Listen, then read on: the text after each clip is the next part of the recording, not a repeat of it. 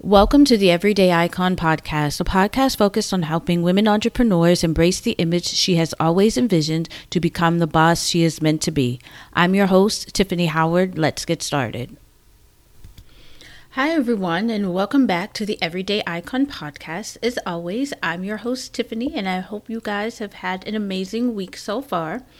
Today, I want to talk to you about changing your clothes, changing your closet change your life. Changing your clothes is next week, but change your closet, change your life. And this is one of the biggest and the most important step that you have to actually conquer in order to change your life and to change your style and wardrobe. But before I get started, let me officially introduce myself. My name is Tiffany and I'm a wardrobe coach and I help professional women create and build a wardrobe that will position them for success. So, how exactly does changing your closet change your life? Like I always say, if you want to change your life, you need to clean out your closet first. We tend to hold on to things that have no purpose or no longer serve us. I also feel that the closet is the one area that always overwhelms us. Why is this? Because this is where we hide all the stuff. Stuff we don't want to wear, stuff we purchase on impulse. And when we get it home, we don't like it when we try it on and we throw it in the back of the closet or stuff it in some bin in our closet. And it just keeps piling up and piling up. And when you open up your closet, you become and feel overwhelming. Now, a lot of people might think, well, if you change your closet, does this mean like things will happen? Yes, but not in the way that you think. Because we tend to hold on to things, we hold on to it not only in our closet, but we hold on to it in ourselves as well. And one of the things is that we have to begin to learn to let stuff go. We can have all of the things. And guess what? It's not going to make us happy. All it's going to do it's going to make us feel anxious. It's going to make us feel overwhelmed. We're going to have to you have to prepare yourself to open up your closet because you don't know what's going to fall out and you don't want to look search and dig for stuff.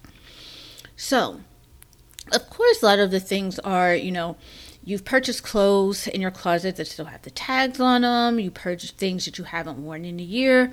But sometimes you're holding on to old memories and an old time in your life. So when, say, life was good, life was great, life was grand, and you hold on to this stuff, it could be things of simple as, you know what, I'm going to fit into this um, in six months. But in reality, you might not fit into it in six months, and you're holding on to it to where oh, you know what, I'm aware of this in six months.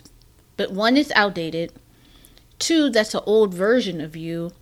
Three, if you're able to get down and wear that in six months, wouldn't you want something new and refreshing anyway as a way to reward yourself?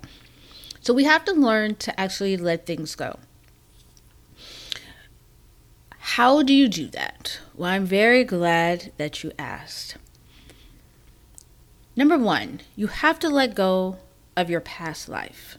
It's very easy to get into a comfort zone and it's very easy to stay there and to stay complacent there because you're surrounded and you're able to you think you do have to hold on to stuff to hold on to memories. You have to remember what you wear says something about you, whether you want to believe it or not. What you wear also makes you feel feel a certain way and it shows.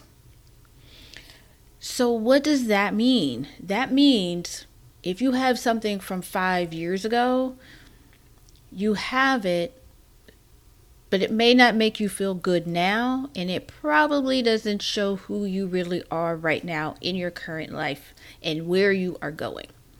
So, in order to first start, you have to let go of your past and former self it's not a bad thing. And I think we think that when we have to step into the next version of ourselves, that we're letting go of that, the memories.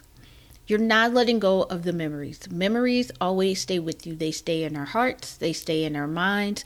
And that's one thing that you can never get rid of. But what you do have to get rid of is you have to get rid of the stuff and by the stuff, I mean clothes, shoes, jewelry, handbags, anything that you have in your closet. And crazy as this sounds, this also just isn't in your closet, but it's also the rest of your house as well.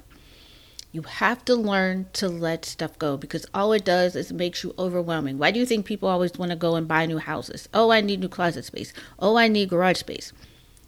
Newsflash. Get rid of half of the stuff that you have, and you will actually have the space that you need in order to do what you need to do.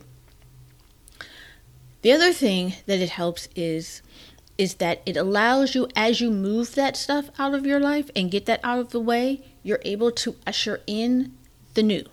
You're able to usher in a new job. You're able to usher in your new business and to get the um, collaborations that you want, the opportunities that you want. You get to usher in the new version of yourself. Is it scary? Yes, absolutely it is because I've gone through it several times and sometimes you may go through it several times.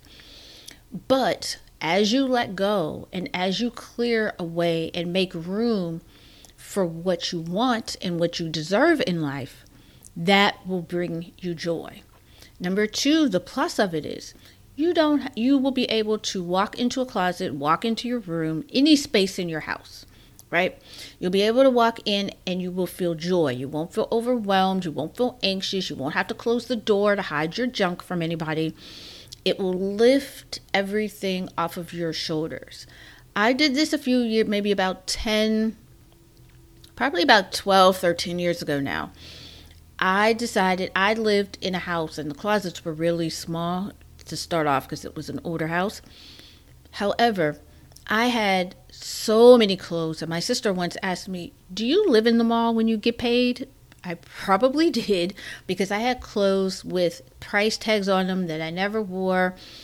Impulse buying, I would buy things that looked good on other people, and I said, Oh, you know what? Let me try this. It didn't work. Instead of taking it back to the store, I just went through it in the closet and they were in baskets and bins and on shelves in another closet in another room. It was just a lot of stuff. So, what did I do? I started to clean out my closet. At the end of that, I got over got rid of over 8 plus bags of stuff. You name it.